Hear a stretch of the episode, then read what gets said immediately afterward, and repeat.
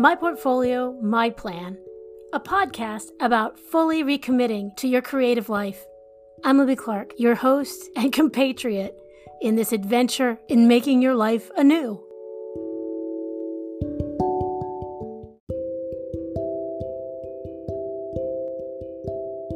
Episode 6, Manifesto Revisited. I've been making progress on my manifesto, which, if you followed this for the last couple weeks, I've been working on in an effort to renew my practice. In order to kind of round out what I've written already, I was reading about other people's manifestos. I've been checking in on some blind spots that I found. So if you recall, my little manifesto that I presented, the abridged version, was all about how to practice in terms of an audience. There were several key things that I was missing. Any sense of place, any sense of legacy, and any sense of belonging. So I was actually thinking about Maslow's, that pyramid, the self-actualization pyramid, which I always found very Western, very, very like, very macho, very achievement-driven. Like, if you do all these things, you will achieve self-actualization. And there's some contention about if he even presented that in that way. There's some apocryphal story that Maslow actually based that graphic on the graphic and kind of cosmologically driven structure of the Blackfoot Indians teepee graphics. So I went and looked that up, and turns out that Maslow was actually kind of a jerk, and he went and studied the Blackfoot Indians at the behest of Ruth Benedict back in the day with two other practitioners. He was going to apply the scientific method, and he had this very problematic questionnaire that he was giving to people that were, he was studying dominance patterns and using people's sexual inhibitions to measure other parts of their lives. And I am so bastardizing what this practice was. But anyway, he went there brandishing that. Basically, Maslow was kind of shunned. He was found suspect. He was not accepted. And they just didn't like him. He ended up actually being kind of a dick. He was there with, now I've got their names. He was there with Lucian Hanks, who was another practitioner who was actually, he was diverted from going to Europe that summer because his family had just lost another son. And then Jane Richardson Hanks, who was going and just listening. She went there with the intent of whatever the Blackfoot cared to share, she would write down and share in the future generations. These two were not found problematic. Maslow, on the other hand, took Hanks's original black and white photos. She took photos of all these different teepees and all these other things during these, with their permission, and gave the person whose pictures, who were relevant to the picture, she gave them a copy, and she kept a copy. Well, Maslow asked to borrow them and never returned them, which, if you're a researcher, that's a big deal. So my estimation of Maslow during all this has definitely gotten dinged because, you know, you were presented with the hierarchy of needs. In, at least I was in grad school, it's like, oh, this is how we do this. Well, in thinking about my manifesto, I was all I did was I was looking at the world through that. Like, I'm going to help other people reach the tip of the pyramid. This is how I will reach the tip of my pyramid. And now I'm thinking about it, and it's not that you invert the pyramid. It's just that there's no pyramid. How about we all start from assuming that we're part of the larger whole and work outward? So how about instead of my manifesto being about how I'm going to get other people to realize that they've got what they already have, I'm going to just work from that assumption, and I'm going to work from a place of already belonging. So that's one thing that's been bringing up changes in my manifesto. And also, I was talking about a unified theory of making, because it was making me think about, well, how am I running my classes, and how am I running my practice, and what do I hope to leave this world? One of my biggest heroes in this life, Sister Corita. She's left the order eventually, but Sister Corita was an artist and a sister and she was a Catholic nun. She taught at the Immaculate Heart of Mary College over in California. Please, apologies for all inaccuracies. I'm speaking extemporaneously, so anybody who wants to fact check me and smack me around, come on, man, give me a break.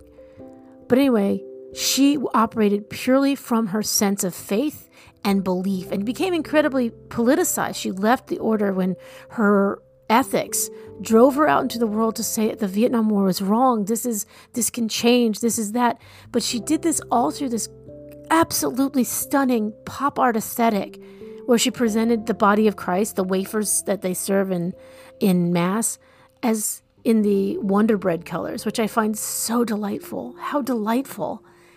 So just thinking about operating, I mean, there's nothing wrong. Hold on. There's nothing wrong operating from an ethos and from a faith and from a moral center and all of that. There's no problem assuming that you're already arrived in this world, cosmologically, physically, spiritually. There's nothing wrong with that. And moving outward, it's how do I know to do this with criteria that can be tested, modified? How do I pivot in this world and know that I'm operating from what I know to be good and what I know to be whole? And how do I welcome my fellow beings in that sense? So that's what I'm talking about in terms of a unified theory of making. Since I was looking at infographics, I also went and looked at the Bauhaus school curriculum chart, that beautiful, beautiful rondelle, that beautiful round chart where you start on the outside and move to the inward practice. And of course, if you look at it, they start with the basic course, which is elementary study of form, study of materials, like good stuff, like, playing in the mud, drawing lines. Then you move in through specific. You slowly focus in, and there's actually in the ziggurat of learning, basically. Once again, it's a kind of a pyramid, kind of a an apotheosis model. At the very middle is of course architecture, is building. They considered that kind of macro design to be the zenith of all creation. I mean, I am putting a patina on this to prove my point.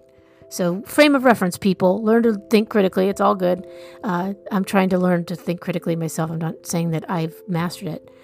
But I'm like, what if the basic course is actually still just the end-all, be-all, and these other results are fortunate byproducts, are the result of an ethical practice forward, but are not held in such high esteem that they become, like a level up.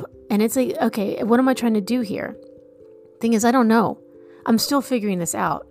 But I think that these things that I've held in high regard, I've looked at either in the wrong way, which, I'm still looking at the Bauhaus model of curriculum, because I've literally based my entire teaching on the Bauhaus model, because I went to Cranbrook, and that's a school that's called the American Bauhaus because it was started by people who had come out of the Bauhaus or Bauhausian thinking because of the Nazis. They were chased out of Europe and they ended up in America, and other practitioners like Charles and Ray Eames and Harry Bertoia, all these other people around that milieu influenced this school, where you go and you have these intensive practices that lead you to an apotheosis, that leads you to an apex kind of practice that is rarefied, pardon me, my stutter's back, that is rarefied and refined, which, I believe in.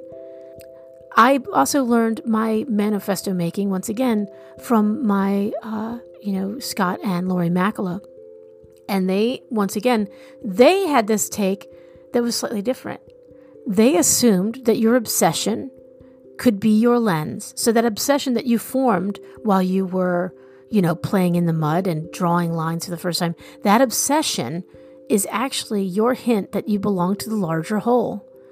And they assumed that that was kind of the inversion, the first inversion I experienced, where I was already belonging. Because if you can take this neophyte, this novice, and say, okay, you have a lens through which you can lead yourself through the rest of your life's practice, through the building of your legacy and the impact you want to have on the world. You've got that insight. You've got that glimmer, that thread now. That means you already belong. So once again, I have no definitive results to show you, but I do have what I'm calling my unified theory of making, where I am here to show people that they already belong, which I've spoken to a little bit about in my podcast on how I teach on the making of time, how I have stopped penalizing people not meeting some artificial imposed structure of time. I've let them learn how to deal with their unstructured time and find themselves in it. But this inversion, or not even the inversion of the Maslow's pyramid, but throw the damn pyramid out. It was the wrong infographic, and there's no definitive proof that he even drew that up. And that whole thing of giving it the patina of authenticity by associating it with the Blackfoot teepee structure, what bullshit is that? So, but I what I've come away with is my manifesto is changing because there are a couple more things I want to add to it.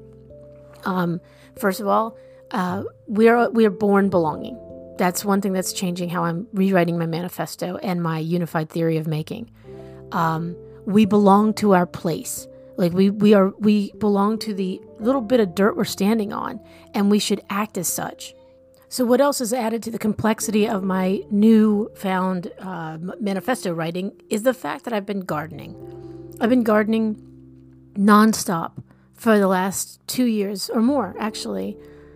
It started when a pumpkin I mulched took over my backyard, and I realized that this dirt in the back of my New Jersey yard was absolutely fine, because somehow I don't know, it's easier not to belong. It's easier to keep rolled up and ready to roll out.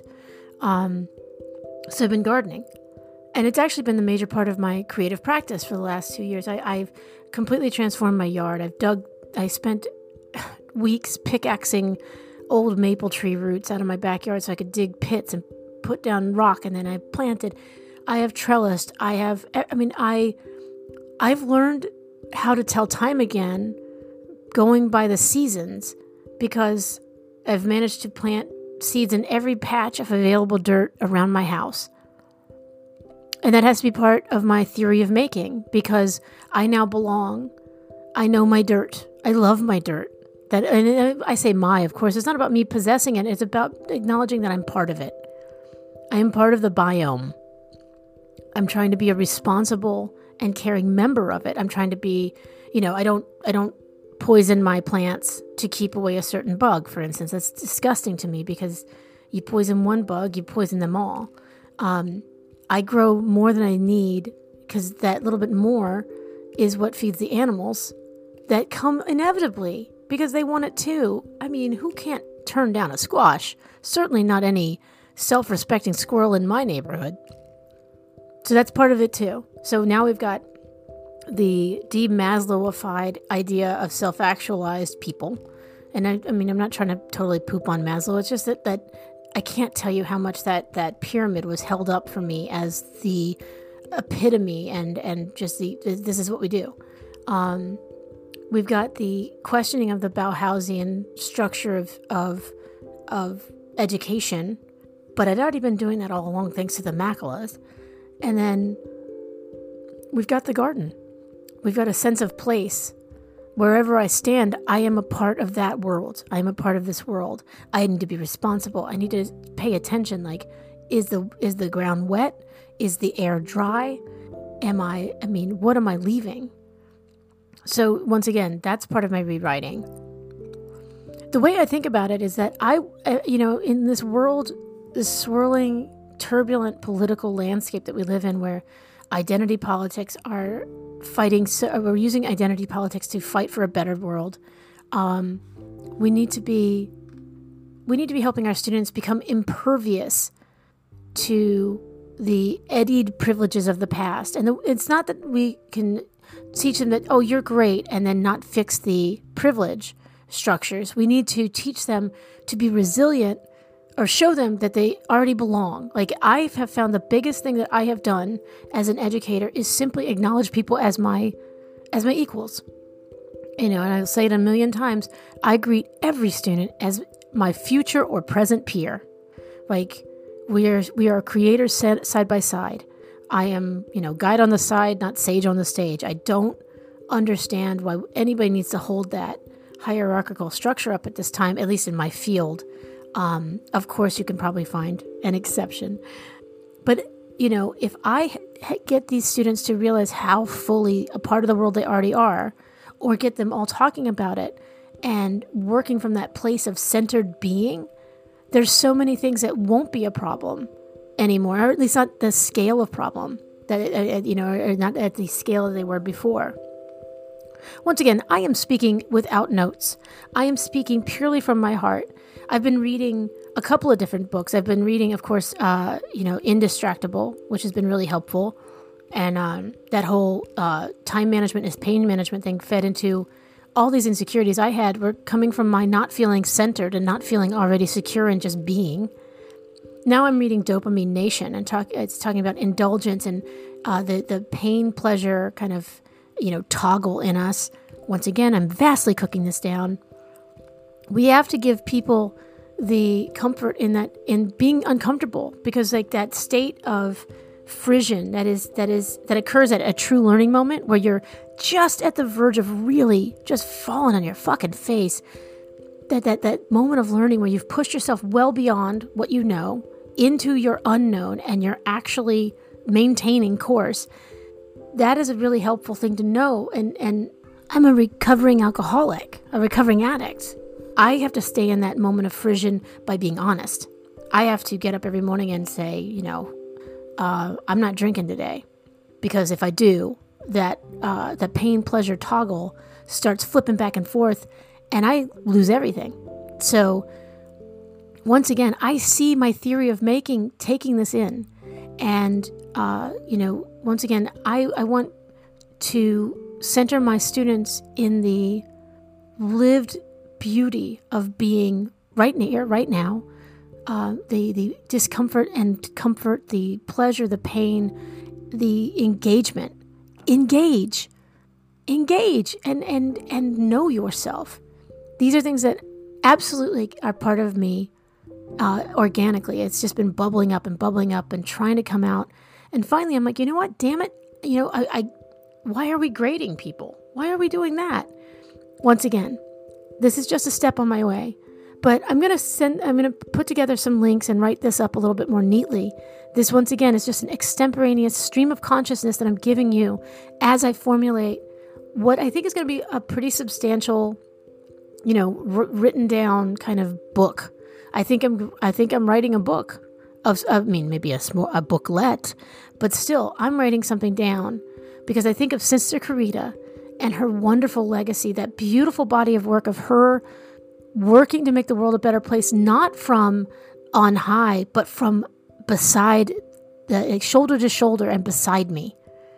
And she, I mean, you know, we're talking about somebody who was living a dedicated and open life of faith within a religious order, finding the way to, through pop art, or at least through the aesthetics of pop art, to say something so real and beautiful and enduring.